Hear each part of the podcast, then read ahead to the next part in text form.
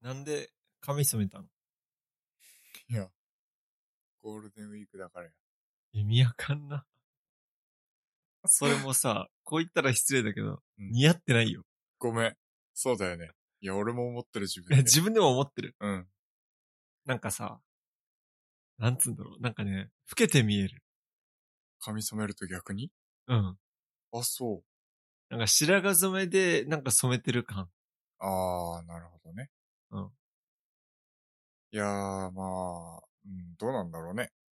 気分転換。そう、気分転換に染めてはみたんだけど。ちょっと中途半端だったかな。おまいキやンーキンの金髪にしてもよか ったかな、ちょっと思ったんだけど。また言われるよ。あの、何、何その中途半端な髪。そう、言われた。言われたの。職場で。うん。やるんならもっとやれって 言われた。前も言われたやん。そなんか俺はさ、なんかもともと黒い感じではないから、う。あー、なるほど。なんかそんなにこう染めたい欲はないんだけど。染めるとなんかさらに俺わか、俺もともと顔がさ、童顔なのね。うん。染めたらなおさら子供っぽく見えそうだから俺はあんまり染めたくないんだよね。そうなんだ。うん。まあなんだろう、俺も染めたくて染めたわけじゃないんだよね。はどういうことなんかちょっと自分変えたくて、おう。なんか変わるかなと思ったけど、まうあん外見か変えたところで中身は変わんないね。いやいや、だけど、そういうのあるじゃん。うん。こう、まず、見た目で変える。うーん。なんだろう、なんかもっとこう、変わるかなと思ったの。見た目が変わることによって、うんこまあ内側からこう、少し自信が溢れてくるじゃないけど、前染めた時は、なんか結構あったんよ、そういうのが。なんかさ、メッシュの方が俺はまだ良かったかあー、なるほど。な。ちょっと全体的に綺麗に染めすぎちゃったかな。うん。だからあれな。なんでしょ、白髪染めっぽく見えちゃうんでしょなんかね、そういう風に。なるほどね。まあ、ねまあよくわからんっす。まあいいんじゃないですか。うん。まあたまにこういうのもとやるのもいいかなと思って。そうっすね。本当に、マジで気分転換でやっただけだから。ゴールデンウィーク始まったじゃん。はい。どうすかうんまだなんかどうもしてないわ。何もしてゴない。ールデンウィーク俺も何もし1てない日目にさ、うんなんか5時間もう半した んだよ。アホすぎんいマジでアホ。俺マジで寝たい。や、ほんと。ちなみに今、夜中の1時半ぐらいですかいやいやもう2時だよ。ほんとだもう2時だ何やってんの今、夜中の2時でございます。だけどさ、なんかね、夜中の録音もいいね。たたまにはね、いいかもしれそなう、ない。んかね、今までは起きて1時間以内ぐらいに始めてたから、そう、朝でしょなんとなくそう、こう、ねまだまだ、目が冴え脳なみいそが感じそう、起きてないって、覚醒してないみたいな状況だったもんね。そうなんですよね。いやもうね、覚醒を通り過ぎて眠い、眠い。 眠い。普通の時間にやれやって話だよね。ほんとそう、なんかね、最近モチベーションが上がらないんですよね。そうなのあの、森尾側の編集したデータ入れたら俺、編集はすぐやるから。オッケー。ということで。はい。もう5月ですね。それで、先、先週ぐらいかはい。アップルイベントがありましたね。はい、ありました。ほんで、そのアップルイベントの話を今日はメインに。うん話そうかなと。いやー、興奮しましたね。非常に。何に一番興奮したええー、まあ、個人的には、iPad Pro に M1 乗ったってやつかな。あ、そこは確かにちょっと衝撃だったね。うん。じゃあ何が衝撃って違うよ。俺の予想が当たってしまったのが衝撃だったの。はいはいはいはい。それは前から言ってましたね。そう、全、もう全然とかそういうレベルじゃない。だいぶ前に言っ、の、なんだっけ M1 が出たぐらいの時かな。もうちょい後かななんかね、あの、3月ぐらいにアップルイベントやるかも、みたいなリーク情報が流れてて、でその時に、あのーまあ、リーク情報出てるけど、ワンチャン iPad Pro に M1 乗るんじゃないのっていう話をしたんですよね。確か。で、まあ、結局3月はアップルイベントやらなくって、まあ今のタイミングになったんですけど、まあ、そこで iPad Pro 更新ってなって M1 が乗りましたと。すごないまあ ね、すごい。うん。まあ、その時にも話してるんですけど、要はあの iPad Pro は、なるべくパソコンに近づけたいっていうので頑張ってるんですよね、Apple さん。で、えっ、まあと、、うんうん逆にその Mac 側が、その M1 を乗っけたことによって、ARM ベースの CPU になったことによって、まあ、モバイルっぽさがあるような Mac に近づいたっていう感じがするんですよ。はいっていうところで、まあ、その ARM ベースの CPU が乗った、えっ、と、MacOS が動くパソコンっていうのが、まあ、その、めちゃめちゃもう iPad に近いんじゃないかっていう気はしていたんですよね。だからコンピューターを目指すってなったら、まあ M1 乗るんじゃないかなっていうのがちょっとあったんですよね。っていうので、なるほどね。はい。M1 乗るんじゃないか予想はしてたんですけど、まあ、素晴らしいんじゃないですか今回 iPad Pro。いや本当、に。前から言ってるけど、iPad Pro オーバースペックすぎ。そうなんですよ。なんかあれ使いこなせる人いるんですかって。いや、でも本当にプロってつくだけあって、本当にプロ向けだよね。そう思います。本当に。だから普通の人は買わなくていい、絶対。そう、だかだっらてさ、俺だって iPad 持ってるけど、結局、まあ、コンテンツ消費がメインだかそうら。そうそう。コンテンツ消費に使ってるっていうだけだったら、多分いらないかな。まあ、大金持ちなんだったらいい。うあの金に余裕があるなら、全然いいと思めちゃめちゃそのコンテンツ消費にクオリティを求める人ね。う。うん。今回 XDR ディスプレイが搭載されたんで、まあ、ネットフリックスとかを見たときに、非常にですね、ダイナミックレンジが広い映像を楽しむことができるということなんですよね。そうですね。はい。まあ、だったら、テレビか、大型のパソコンとかディスプレイで見ろ見ろよってなる気はするな。うん。まあ、うん、そうですね。一つ、まあ、あの、用途的に、まあ、この人だったらいいんじゃないのっていうのが、その、写真をよくやる人ですかね。なるほど。まあ、ハイアマチュアとかプロの写真家とかだったら、その、まあ、一眼レフの画面じゃ全然やっぱり写真綺麗に確認できないんですよね。でそれがその iPad Pro でテザー撮影をして、その iPad Pro の中に入れたその一眼の写真を見たときに、まあその色味とかが非常にですね、正確に出すことができるディスプレイですし、あとはその XDR ディスプレイで、そのダイナミックレンジもあの、表現の幅が広いっていうところで、まあめちゃめちゃその写真管理をするっていうのには、もうめちゃめちゃ特化してるかなっていう気はしますかね。まあ写真とか映像ですね。なるほどすぐね。にだからね、ガチクリエイター向け。ですね。はいあとはその絵を描いたりとか、まあデジタルコンテンツを作るっていうところで、まあ非常に良いデバイスなんじゃないかなって思いますね。はい。そうですね。うん。それが、まあ20万円前後で実現できてしまうっていうのは、まあ、うん見る人から見たらすごいことですよ、これ。まあね。はい。まあ、パソコンより高いからね。まあそうですね。うん。一部の、まあ、スペックにもよりますけど、普通のパソコンよりは多分高くなっちゃいますよね。うん。はい。っていうんで、まあ、あの、普通になんだろう、こう仕事とかで使う人だったら11インチぐらいのものでもいいのかなっていう気がしますかね。で12.9インチのモデルを買う人は本当にガチ勢、プロユースですかね。という感じで。いやー、ちょっとワクワクしましたね。iPad Pro。 iPad Pro まさかの M1 だからな。はい予言的中ですよ。 これ気ポ持ッちいい、ドキねャ。ストさ、うん何度予言的中させてんの本当だよね。いや、これもう本当聞かないと損ですよ、このポッドキャスト。本当でテすッよ。ク系好きな人は。えー、っと、続いて、はい。 iMac。 iMac。いや iMac ーなんかデルデル詐欺して、なんかなかなか出なかったけど、出ましたね。はやっと出ましたね。なんか俺半年、1年ぐらいデルデル詐欺してたよね。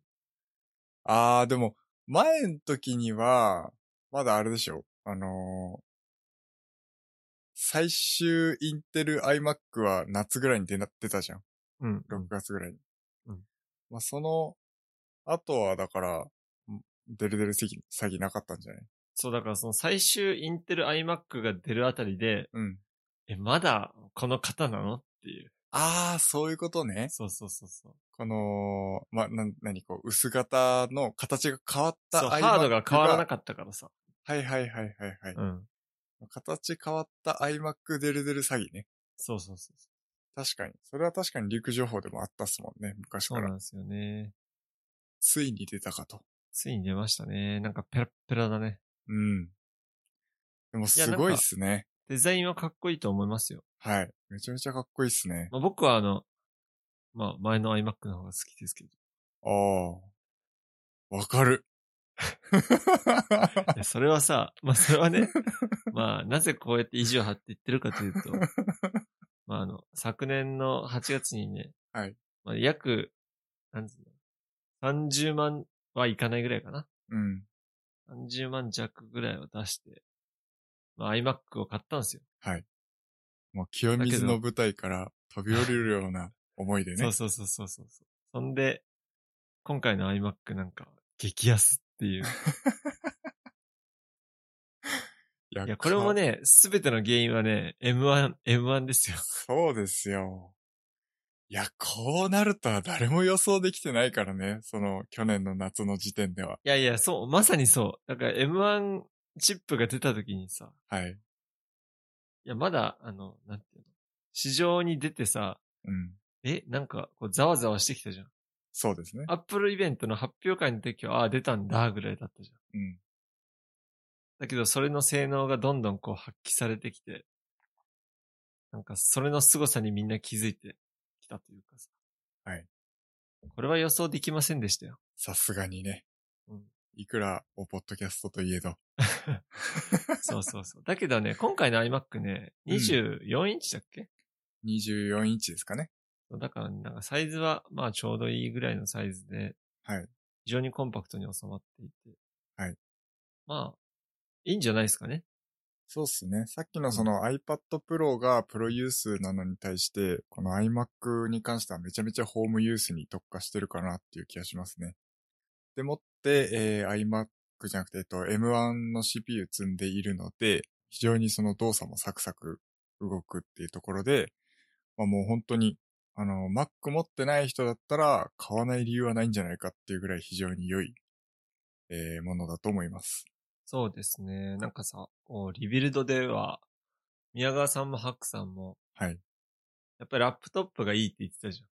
そうですね。なんか持ち歩きたいとか、こう、うん。リビングで作業したいとか。はい。まあだけどこう、俺はこう森尾の影響を受けて、やっぱり、ラップトップは違うだろっていう派に俺は来ちゃったんだけどさ。そうっすね。だから、まあ、その、ラップトップにしてしまうと、やっぱり、あの、まあ、インテル時代の時で言うとね、あの、コスパが悪いんですよね。うん。やっぱり同じ型のもので、まあ、大体同じ値段を出したとしても、えっと、モバイル用の CPU っていうのは性能が落ちてしまうっていうのもあるし、基本的に、やっぱりその、パソコンを動かすって、ほぼしないと思うんですよ。実際やらない。ほぼないあんんまりですよね。うん。なのに、そのほぼないことに、まあその使いづらさっていうのを感じるぐらいだったら、まあもう割り切ってデスクトップにしちゃった方が僕は幸せになれるんじゃないかなっていう論者なんですよね。うん。あのね、はいあとはね、パソコンを持ち運んだことある人ならわかるけどね。うん。結構ね、10、俺のパソコン15インチぐらいかな。はい。ノートパソコン、リュックに入れるとマジで重いからね。あー、まあそうですよね。うん。だから、i、えっ、と、MacBook Air ぐらいならギリだと思うけど、 13インチのね。うん。うん。プロとかになると結構きついよ。はい。そうっすね。まあ、なんで、家でね、こう、初めての Mac 使ってみたいなって人には全然俺 iMac いいと思いますよ。 iMac めちゃめちゃいいと思います。何がいいってやっぱりこう、コスパがいいっす。そうですね。うん。 4K モニター ?4、そう、 4.5K だっけ 4.5K モニターもついてて、スピーカーもまあまあいいのついてるし、はい。まあリモートワークにも最適な、はい。あの、カメラもついてるしさ。デザインもかっこいいし、うん。ですね。で、まあ20、24インチまあ必要もう十分な大きさの画面もついていそうで、てすね。でキーボードとマウスも独立なんで、その体勢が無理にならないですね。うん。っていうのも含めて、ほんで最安15万ぐらいだっけくらいだったかなちょっと値段すぐ調べてないですけど。うん。非常に安いんで。はい。いや、iMac、ね。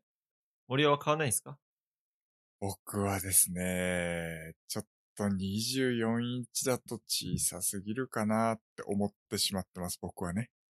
拡張すればいいじゃん、もう一個。うん。まあ、それも考えたんですけど、そもそもその24インチの、えっと、Mac を置いておくのも、なんかちょっと微妙な感じになっちゃうんですよ。あー僕の環境だと。あーなるほどね。サイズがそう。もう、一番小さくて僕27インチなんで、今僕の環境だと。まあ27インチはね、うんまあ、でかくて使いやすいけどね、存在感はね、すごいでかい。 そう。でもそれが一番小さいんですよ、僕の環境。ああ、なるほどね。それになんか体が慣れてしまうときついね。そうなんですよね。そこに24インチが現れるとなんかちょっとよくわかんなくなってきてしまうので、そうっすね。まあもしその iMac Pro が出たら買うかもなただ、今回さ、そう、はい。ブラックカラーも出なかったし、はい。多分次回とか、まあ、3ヶ月か6ヶ月後には、プロ出そうですね、今で。そうですね。ただ、まあ僕そんなにその Mac にはお金をかけたくないんですよ。なんで、えーっと、もし、おまあ同じ時期ぐらいに、その MacBook Pro の16インチが出たら、そっちでもいいかな、ちょっと思ってます。この、デスクトップ新車が、はいはい、はい。ついに。白さんが、白さんも待ってるって言ってた。あ、言ってましたね。うん。はい。ので、まあそう、あのーまあ、まあずっとそのデスクトップ信者ではあったんですが、まあ、要はその、何こう持ち運びできる利便性と、まあその動作が同じ値段出すのに遅くなってしまう。まあ使い勝手が悪くなってしまうっていうのとかも含めて、まあそのあんまりデスクトップ、あーラップトップは良くないんじゃないって思ってたのが、M1 で結構変わってきてるんですよね。僕の中での認識が。なるほどね。バッテリー持ちもかなり良くなってきてるし、その M1 の性能も含めてね。っていうので、まあ使えるんじゃないかって思うんですよね。ラップトップで十分に。持ち運んだとしても。うんうんうん。というので、えー、まあラップトップ。 16インチ持ち歩くのはきついぞ。きついかな。まあでもまあ、ほぼ、だけどさ、車だからね。そう、ほぼ持ち歩きはしないと思う。だから、うーん、クラムシェルで使っていて、本当になんかあった時に持ってくぐらいかな。うん。いやー、俺もさ、なんか、MacOS を買ったとはいえ、今ではなんか、やっぱ Windows の方が使いやすいなっていう風になんか、ああ、思い始めてきてしまっていて。そうっすね。うん。まやっぱあ、できることが多い。まあ、あとはやっぱりクリエイティブなことを俺はあまりしないから、なるほなど。あのかもしれないね。あ。だから人によっては刺さりますよね。Mac って。まあそう思います、そう思います。うん。だから僕も、まあ、Mac じゃないとできない作業がちょいちょいあるので、今なくてはならない存在ではあるんですよ、Mac が。うん。ただ、だけどなんか稼働率すごく低くない今ほとんど稼働してはいないですね。本当うんに一週間に一回ぐらいしか稼働してないです。はい。ので、まあ、とりあえず、そんなとこですかね。はい。え、深夜2時だけどレッドブル飲むのいや、飲まないです、今日は。 あ、飲まないんだ。さすがに。飲まないんだ。オッケーオッケー。うんえーっと、続いて、Apple TV4K。はい。いやー、出たね。出ましたね。まあ、出たけど、これ。う。ん。まあ、これはスタイフでも話したんだけど。はい。今の Apple TV でも、なんか、処理スピード的なものにも別に困っていないし、そうっすね。全く特不にな満んかは。、これ以上進化する余地はあんのかなとは思っていて。うん。だから、だけまど、あしっかり少し進化しま したね。はい。しっかり少し進化しましたね。 うん。えー、変わったとこで言うと、CPU ですかね。が A12 から、ん ?A10、あれ ?A10 から A10 かな A1240。あー、そう A12。 A12 バイオニック。 12バイオニックに変わってますね。はい。まあ、これによって、えっと、4K の HDR を 60p で出力できることが、出力することができるようになった。ダメだね、もうもう、眠くて、口が回ら ない。頭いやが朝は全然回らない。朝は朝でね、ろれつ回らないから。 お、ポッドキャストはろれつが回らないポッドキャストになっちゃうね。そうだよ。まあ、ご愛嬌ということで。まあ、そうですね。まあ、あとは、あの、リモコンですよ。そうっすね。まあ、あの、評判があまり良くない、リモコン。はい。、僕はあんまり僕はあんまりねはい、感じないですよ、そんなに。僕は感じないですね。だから操作の慣れ的な問題だとは思うんですけど、なんかさ、宮川さん結構批判してたよね。めっちゃ批判してたね。あれは良くないぞって言ってたけど、まあ、俺慣れた。あ、確かに、うんあの、なんていうの、初心者は使えない。ああ、確かに。最初はちょっと、例えば、 そうそう。うちになんか家族とか来て、うんなんか使ってみてっつうと、何これって絶対なる。うんなる。あの、早、早送りとか絶対できない。絶対できないね。うん。一時停止も、なんか俺はポジションを理解してるから、うん。あの確実にできるけど、確かに。慣れが必要。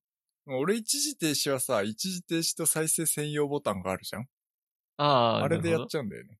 あれでもできんのか。うん。だから、そう。あとはこの右側をちょっそと長押しして、早送りみたいな。そうそうそうそうそ確かにねそうっす操ね作は少しう、うん癖はあるっすよね。癖はありますね。他のデバイスにはない操作感です よね。まあ俺は好きだけど。うん。慣れちゃえば別にそんなにそうそ。不満はないうかまらあ、。慣れが必要なリモコンってどうなのって 話。それあるね。うん。直感では操作できないっていう。うん。そうね。うん。そんで、えっと、結構独立キーのリモコンになったのか。ですかね。だから早送りとか、その巻き戻しのボタンが独立して、で、真ん中ら辺が今まで通りタッチのボタンになってるって感じですかね。うん。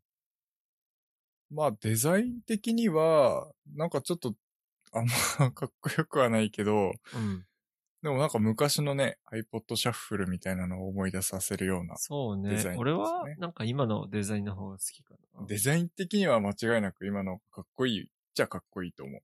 そうっすね。あの、まあ、Apple TV 持ってない人はぜひ使ってみたらいいと思いますよ。そうですね。 Chromecast とかよりは多分早いと思うし。アップル社製にしてはめちゃめちゃ安いですからね。そうですね。かつその iPhone 使ってて、あの Apple TV とか持ってない人だったらめちゃめちゃ便利に使えると思いますね。ほんとそうで、あの、テレビの、もテレビにもともと入ってる Netflix とか YouTube のうん。やつを使うと、やっぱり使いにくいんですよね。そうっすね。テレビのリモコンでさ、こう、BTS とか検索しなきゃいけないし。はい。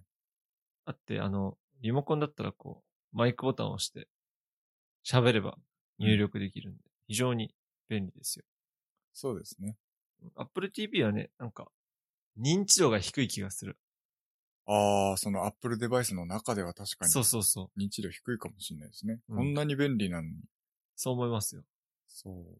だから再生できる、その、何こう、メディアというか、あの Amazon プライムも再生できるし、YouTube Hulu もも見られるでし、きる Hulu も Netflix も見れるので、非常に使い勝手が良いですよね。しかもめちゃめちゃサクサク動くっていう。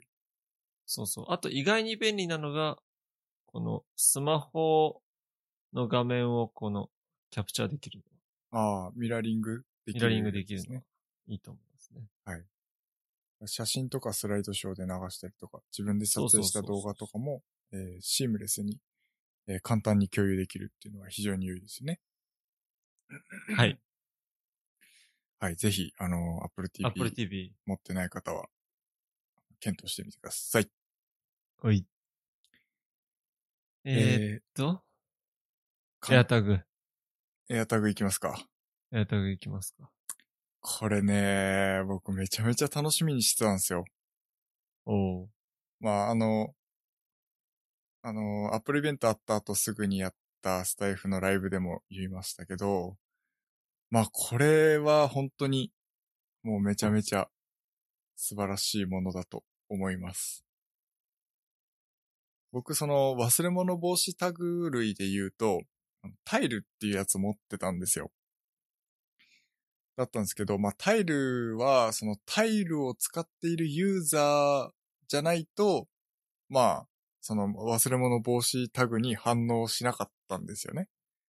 仕組みは今回の Air タグと同じなんですけど、Bluetooth ビーコンを使って近くにあるまあ Apple デバイスの、えーまあ、位置情報とリンリンクしながら、ここにありますよっていう情報を、まあ、あの、セキュリティに注意しつつ、送信してくれるっていうものなんですよね。いやー、まあね、物なくす人にとってはいいと思います。そうですね。まあ、なくす人というか、まあ保険ですよね。そうっすね。うん。だ車の、車のっていうか、まあ鍵とか、財布とか、僕も、まあ実際になくしたことは一回もないんですけど、あの、まあ宮川さんも言ってたけど、なくしす、何こう、見つからなかったことは一度もないんですけど、未遂があるわけ。そうそうそうそう。あれ鍵どこやったっけかなとか。あとは、その、車の中に財布を置きっぱなしにしちゃってて、うんで、家の中探してもないみたいな。確かにな、俺は確かに、こう、なくさないけど、うん。なくしたくないものはある。そう。でしょその、まあ一番なくしたくないものは、うん。会社の携帯と会社の身分証。あ あ。これぜひですね、あの、あ エアタグつけていただいて。エアタグつけるかうん。あのー見つかる確率がもう爆上がりしますよ、多分。そうっすね。俺エアタグつけっかな、会社の身分証に。うん、いいと思います。だから、まあ、結局さ、その、悪意のある盗みだったら、まあもうわかんないかもしれないけど、本当にこう、何かの不注意でなくしてしまったりとか、置き忘れてった時に、まあ、日本で、あの、iOS 端末を使ってる人って死ぬほどいるじゃないですか。まあ日本は強いよ。特めに。ちゃめちゃ強いですよね。うん。で一強だから。あ一そう強ではないか。まあ、まあほぼ6割ぐらい。うん6。割、7割ぐらい。そうですね。なので、まあ、その近くに Apple デバイスがあったら、そこから Bluetooth ビーコンが反応して、えーここにありますよっていうのが、えーできると。そうっすトね。ラッキングできるということって、まあこれはすごいぞとうん。思ったわけですね。あと、なんか、心配していたこの、なんだっけ、そのストーカー対策とか。はい。そういうのも案外考えられてるみたいですね。そうですね。なんかホームデバイスに何日間か繋がれてないと、はい。なんか、アラームが鳴って警告が出るとか。はい。まあ僕そういうのちゃんと調べてないんですけど、なんかリビルドでそういう話してましたよね。そうですね。逆にその、ずっとし、あの、別の人のエアタグが自分にくっついてたら、それが持ってるのがエア iPhone とかだったら警告してくれたりとかですね。うんうんうんうん。っていうので、えー、まあ、非常によくできてるなって感じですよね。そうですね。なんか、会社の身分証につけるんだったら1個買ってもいいなと思ったけど、結構いい値段するんだよな。うーん、でも安いんじゃないですかまあ、アップル様ですから天下の。はい。Apple 様にしては安いと思います。 1個3000ぐらい。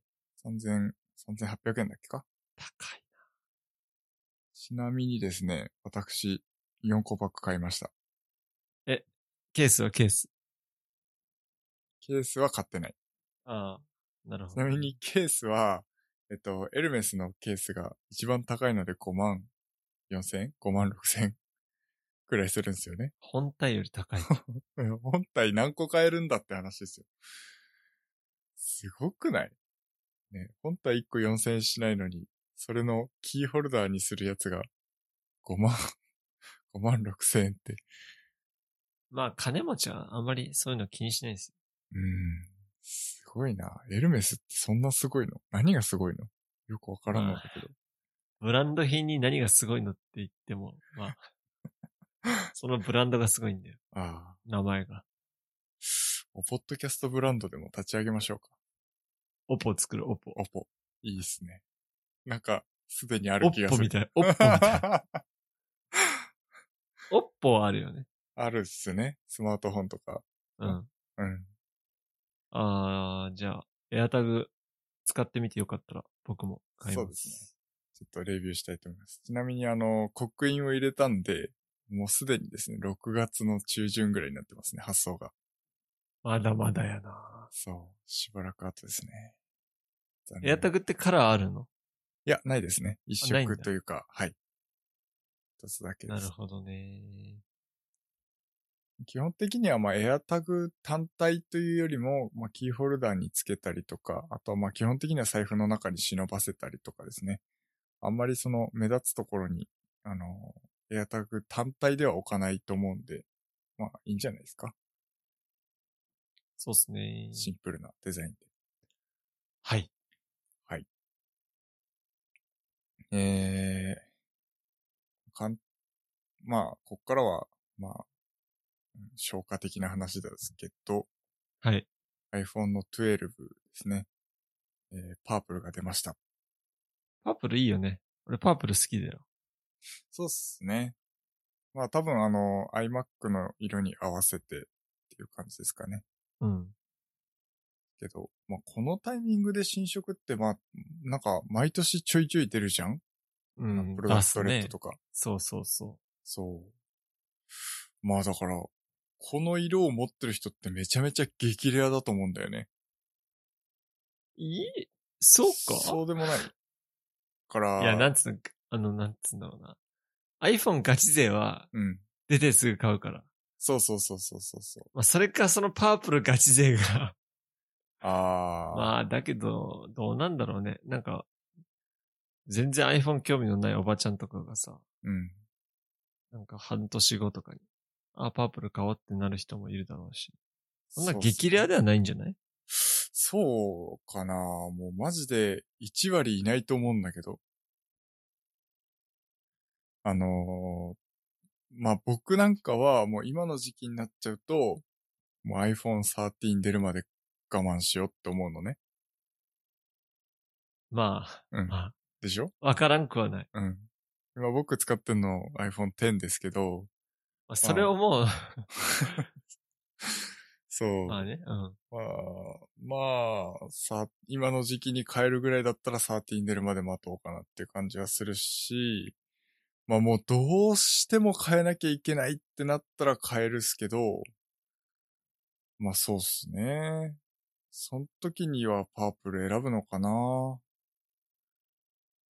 うん、まあよくわかんないですけど、まあなかなかその、今の時期に iPhone12 を買おうっていう思う人が、まあ、何、例えば新学期とかでね、新しく携帯持つよっていう人だったら、まあ選ぶかもしれないですけど、いや、全然いるよ、全然いるよ。うん。そっか、最新機種ばっかがいいってわけじゃないからさ。そうっすね。まあでも確かに半年ですからね。まあ、あとは、13が出てからも12は売るから。確かに、それはあるっすね。ただでも、色減るじゃないっけ。色減るのもう毎回減ってた気がするな。まあ、だけ確かどもう生産はあんましないんだろうね。うんうん。まあ、パープル持ってる人がいたら、おお、この人はっていう感じですかね。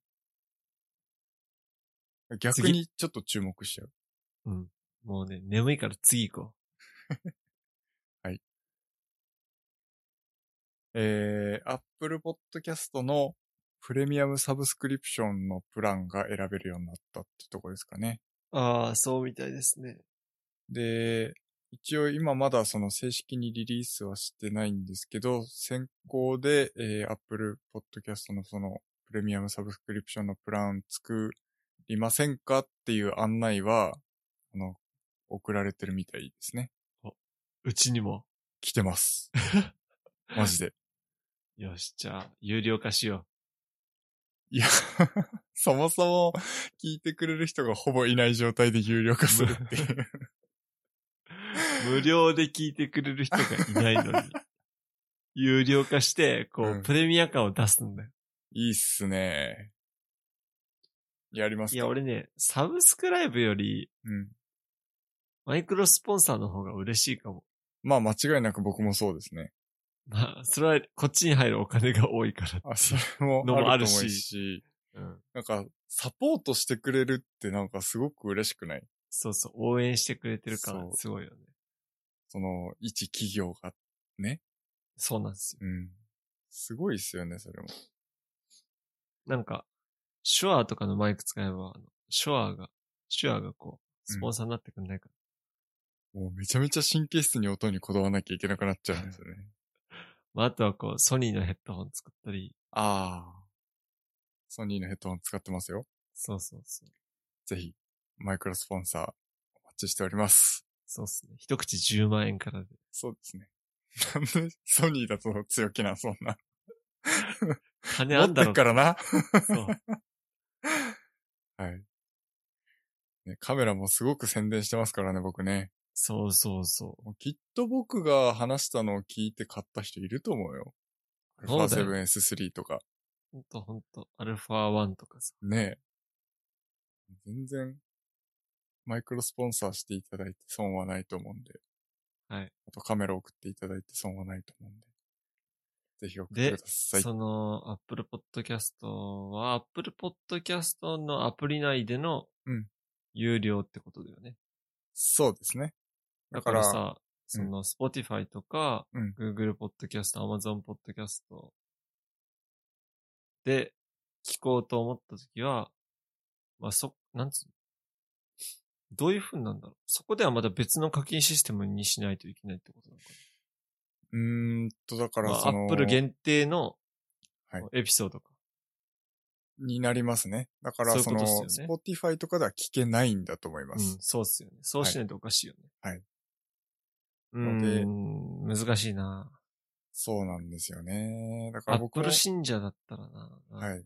使ったことはないので、なんとも言えないんですが、まあ、どうなんだろうねっていうのはありますよね。なんか僕、ポッドキャストの良さは前から言ってるけど、うん。プラットフォームを選ばないっていうことだと思うんですよねそう。ですよね。そう。あの、まパソコあン何でも聞いてもいいんです聞よ。けるしそアンうドロイドでも聞けるし、iPhone でももちそうそろんう聞けるしっていう。そうなんですよ。だけどそれを、こう、Apple Podcast っていうアプリだけに縛ってしまうのはどうなのかなっていうのはちょっと思っていますね。そうですね。まあ、その手軽さで言えばめちゃめちゃ手軽なんだと思うんですよね。まあ使ったことないからわかんまなあいけど。その課金システムを構築するそことを考えるとね、一う。から。うんと思うんで、まあそれに関してはめちゃめちゃ手軽にできるっていうのは、まあ一つのメリットだと思うんですが、まあ、うん。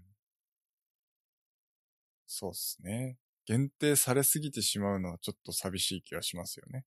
まあそうなんですよね。はい。だってさ、アンドロイドの人だって結構いるわけだし。そう。この、ポッドキャストファンの中でね。うん。確かにそこを限定しちゃうのはちょっとかわいそうですよね。うん。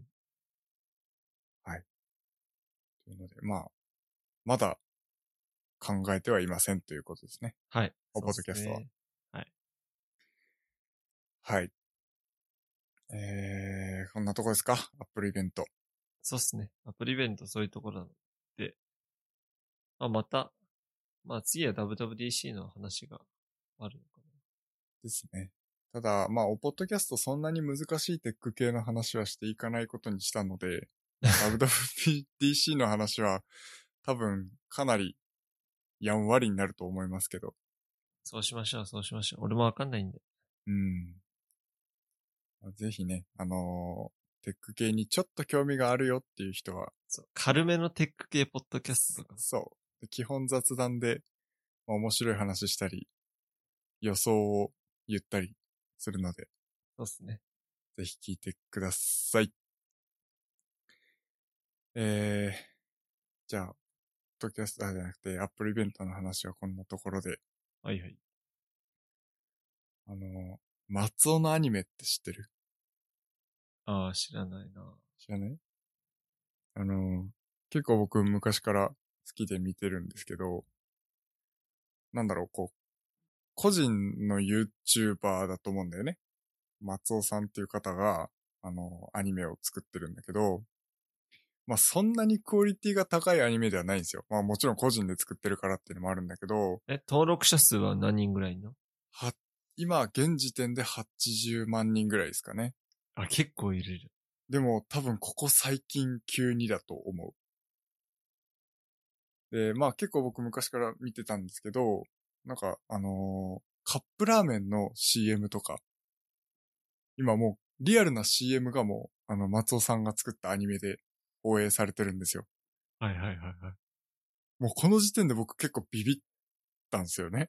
いやえーあのそのなんか、めちゃめちゃ面白かったんです。昔かうんうんうらん結構見てて、すげえ面白いな、このアニメってずっと思ってて、僕もその、アニメを作りたいっていうので、から見てたんですけど、なるほど。そう、なんかすっごい、なんか、もう疲れるほど面白いんですよ。で、あのいや、あの、すすごい失礼なんですけど、あの、ツッコミとボケがもう、もうめちゃめちゃごちゃごちゃになってて、もうすごいカオスなんですよね。それってさ、一人が作ってるの多分そうだと思います。一声人とかもで声アフレコして、あの、絵とかも多分自分で作ってるんだと思うんですけど、ええこれが本当に面白くって、で、まあ、あの、そのカップヌードルの CM やったのもちょっとびっくりしたんですけど、まあ、今朝、今朝ほど、あのー5月の1日ですね、まさかの、あの小池都知事とコラボ してて、 小池都知事がアニメに出てきたんですよ。マジでもうすごないこれ。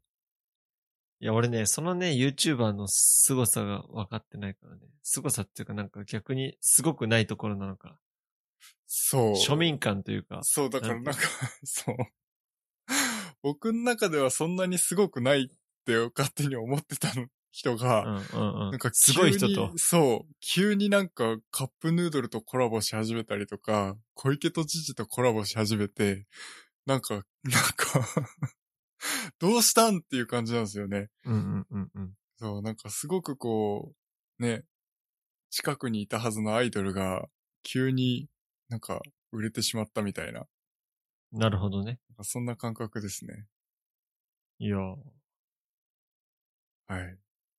ちょっと、もうなんか、え、その小池都知事とコラボして、なんかコロナの話とかしたのそうそうそうそうそう。まあ、ちょうどそのゴールデンウィークに入るっていうところで、多分その、何まん延措防止措置というか、その、東京にはあんまり来ないでねとか、あの、3密避けてねとか、なんかそういう話を、まあ、わかりやすく、こう、説明した。まあ、若者向けにですね、多分こう、コロナのまんまん延防止を図るための、まあ、小池都知事の、まあ、努力というか、あのど、どうしたら、その、日本国民に対して周知できるかっていうのが、この YouTube っていうプラットフォームを使って、しかも今、その、熱いですね、その、松尾のアニメで、こう一緒にやるっていうことで、周知できるようにしたんだと思うんですけど、東京都ってさ、なんか公務員のくせに結構そういうの、積極的に、積極的にやるイメージがあるね。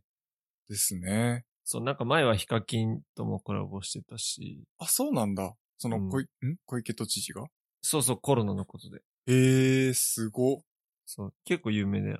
あ、そうなんだ。そうんで、そあう知らとなかったは、東京都の TikTok チャンネルで、ん。小池都知事が喋ってるのとかあったし。ええうん結構ね、東京都は、公務員らしからぬ、うん。こう、若者の興味があるところに結構入っていくなと思って、いいことだと思いますよ。ですね。これだからもう本当に若者に本気でこう、何こう、政治、政治じゃないけど、結局こう、本気で伝えたいことがあるんだったら、むしろそういう若者が一番こう、関心があるところに突っ込んでいくっていうのが一番大事かなっていうふうに思いますそうねで。すね。そうっす情報の拡散って言えばもうめちゃめちゃあの優秀なプラットフォームばかりなんで、YouTube にしろ、TikTok にしろ、Twitter にしろ、Instagram にしろ。まあそういったところにこう、情報を提供できるような場を設けるっていうのは、まあ国の政策としてはめちゃめちゃいいんじゃないかなと思いますね。はい。というので、まあちょっとびっくりしてますって感じのお話でした。はい。ぜひですね、おポッドキャストもコラボしてください。東京都知事とじゃあ、ズームしようか。ズームしますか うん。そうですね。ぜひゲストで、あの、小池都知事お待ちしておりま すので、まあ、お忙しいと思うんだよね。10分でいいです。 10分で、はい。 10分10万円で。お金取るんか い。しっかりね、そこは、マイクロそこはしっかり。 10分で10万円破格ですからね。今、あの、30秒で2万円でやろうとしてる んで。ぜひ、あの、お待ちしております。はい、お願いします。はい。 他になんかあります かもうね、ネタなくなっちゃったけど、いや、なんか、まあ、今回何も考えてない、 そう。あの、眠ガすチぎる眠いのってと。いう。もう3時近いですよね、きっとね。 うん、まあ43分。えー、っと、ネタあるとすると、実は結構ね、考えてきてたんだよな。まあ、あのーテック系の話ではないんですが、後回しにするのってあんま良くないよねって話をしようかなと思って。真面目な話 だな。そう。これあの、まあ、人生の話ですよ。人生なるのほど。話聞。きたい、聞きたい。そう。まあ、最近ね、思うんだけどね、こう。まあ、なんかこうさ、やろうって思うことあるじゃんまあもう、あ何でもいいの。例えば、部屋の片付けとかでもいいし、最近シュン引っ越したら、その、引っ越したさ、段ボールの開封とかさ、結構後回しになってんのない、何個かあるよ。何個かあるでしょうん。とか、まあ、僕、その LINE がすごい苦手なんですよ。はい。でその LINE 返すの後にしようとかさ。結局こう、後にしようと思っていることって、なんかこう、脳みそのどっかを多分ずっと使い続けてると思うんですよね。メモリーをね。そう。まあ、パソコンで言うマジでメモリ、ラムうんを多分ずっと使い続けてるんですよ。はい。このせいですごいなんかこう、処理が遅くなるんじゃないかなってあ気あがすると、んですよ。後でやろうやっつって、こう脳の片隅にあるわけそうね。。それがこう、増えていくじゃん、どんどんどんどん。なるほど。ああ、洗い物後でやろうかなとかさ、うん。なんか、掃除後でやろうかなとかさ、はいはい、わかりやすい。こう、ポッドキャストの編集後でやろうかなとかさ、うんうんうん。そういうのがずっとこう、溜まってくにつれて、なんか脳みその結構大きい部分メモリ使ってんじゃねえかなって思ったんですよね。まうあ、んちょっとテック系にこじつけると。うんっていうんで、この、後でやろうっていうことを、もうやっぱやろうと思った時にすぐにやってしまうっていうことが、その脳みそにとっても大事なんじゃないかなって思うんですよ。ああ、なるほどね。うん。これをやることによって、なんかこう、本当にこう自分がやる、やりたいこととかに集中できるようになるんじゃないかなって思って。だからね、ちょっと、まあ、今年度の目標じゃないけど、まあ、ちょっと遅くなっちゃったけど、今年度の目標は僕その、あんまり後回しにすることをやめようかなって思ってるところです。まだ有言実、あ実行はできてません。いや、いいと思いますよ。うん。俺仕事もね、結構、うんとりあえず、その、後回ししないようにうん。やろうとはしていて。ですよね。そううなんですよね。すぐにできることって結構あるからね。そうそうそうメールの返信とかファイリングとか。まあね、俺 LINE とかは全然気にしないんだけど、あ確かに人との人間関係で、ちょっとこじれて、めんどくせえからそのまんまにしておくと、うん。あ頭の中でいつもそのことがモヤモヤしてるっていうのはある。ですよね。あるっす。あそるっうす。そういうのをね、なるべく減らしていきたいなって思ってますね。いや。ー、大事っすよ。うん。っていうのを、なんかこう何漠然と思っててもさ、なんか言葉にしないとそれやんないなって自分でも思ってるの。こういうことって。だからちゃんともう自分の中で、こう、こう有言実行するためにも言葉に出して言うっていういうことで、ちょっともうやっていこうかなと思ってます。なんか、やり残してることあんのうーん。今ね、スマホの、あの、保護フィルムうん。割れてんすよ。いやもう、貼らなくていいっしょ。取っちゃう、むしろ。取っちゃえ、取っちゃえ。いやー、これだから僕あの iPhone 13が出るまで待たなきゃいけないからさ。そうまあねと半年間、画面保護シールを剥が、あの、剥がした状態で使ってて、いざこう、ね、割れてしまったら、ちょっと、その時点で12にしないといけないから。まあ、誰かさそんがれは、、 そう、誰かさんみたいに。うん、うん。それはちょっとまだね、ちょっとあの、悲しいなと思って。まあ、そうっすね。そういうのは、じゃあ、心残り、心の中にそういう思いがあるんだったらやった方がもうや、やりたい。もうすぐやろう。明日やろう。いやー、そうね。うんなんかさ、俺もねうん、こう、いやー、今年もさ、すでに5月じゃん。まあもう5月末1日マジで、うんあの、早いんすよ。時が。はい。だから、後回しにしようって言ってる間に、うん。マジで1週間とかすぐ経っちゃうの。本当にそなんかね、いやー、まだ1週間つってたらいつの間にかい1ヶ月経って、3ヶ月経って、1年経っちゃうから、本当に。だからね、時が進むのは本当に早いし残酷だから、なるべく早いうちにやりましょう。そうですね。そこをちょっと目標にしていきたいと思ってます。う。今日は、こんなとこにしましょう。そうですね。まあちょっと、ちょっとていうかだいぶ 短いですけど。まあたまにはいいよこういうのがあってもいいよね。そうっすね。 3時だし。ちょっとね、俺き つい。眠すぎるね。俺も なんか、今日何話したのか全然覚えてないもん。わかるわかる。大丈夫かなポッドキャストになってるかないつもなってないから大丈夫。そうだね。えー本日のショーノートは、えー hpk.jp スラッシュおポッドキャストスラッシュ038で、えー公開承知 公開しておりますので、そちらの方もよろしくお願いいたします。それでは。それでは。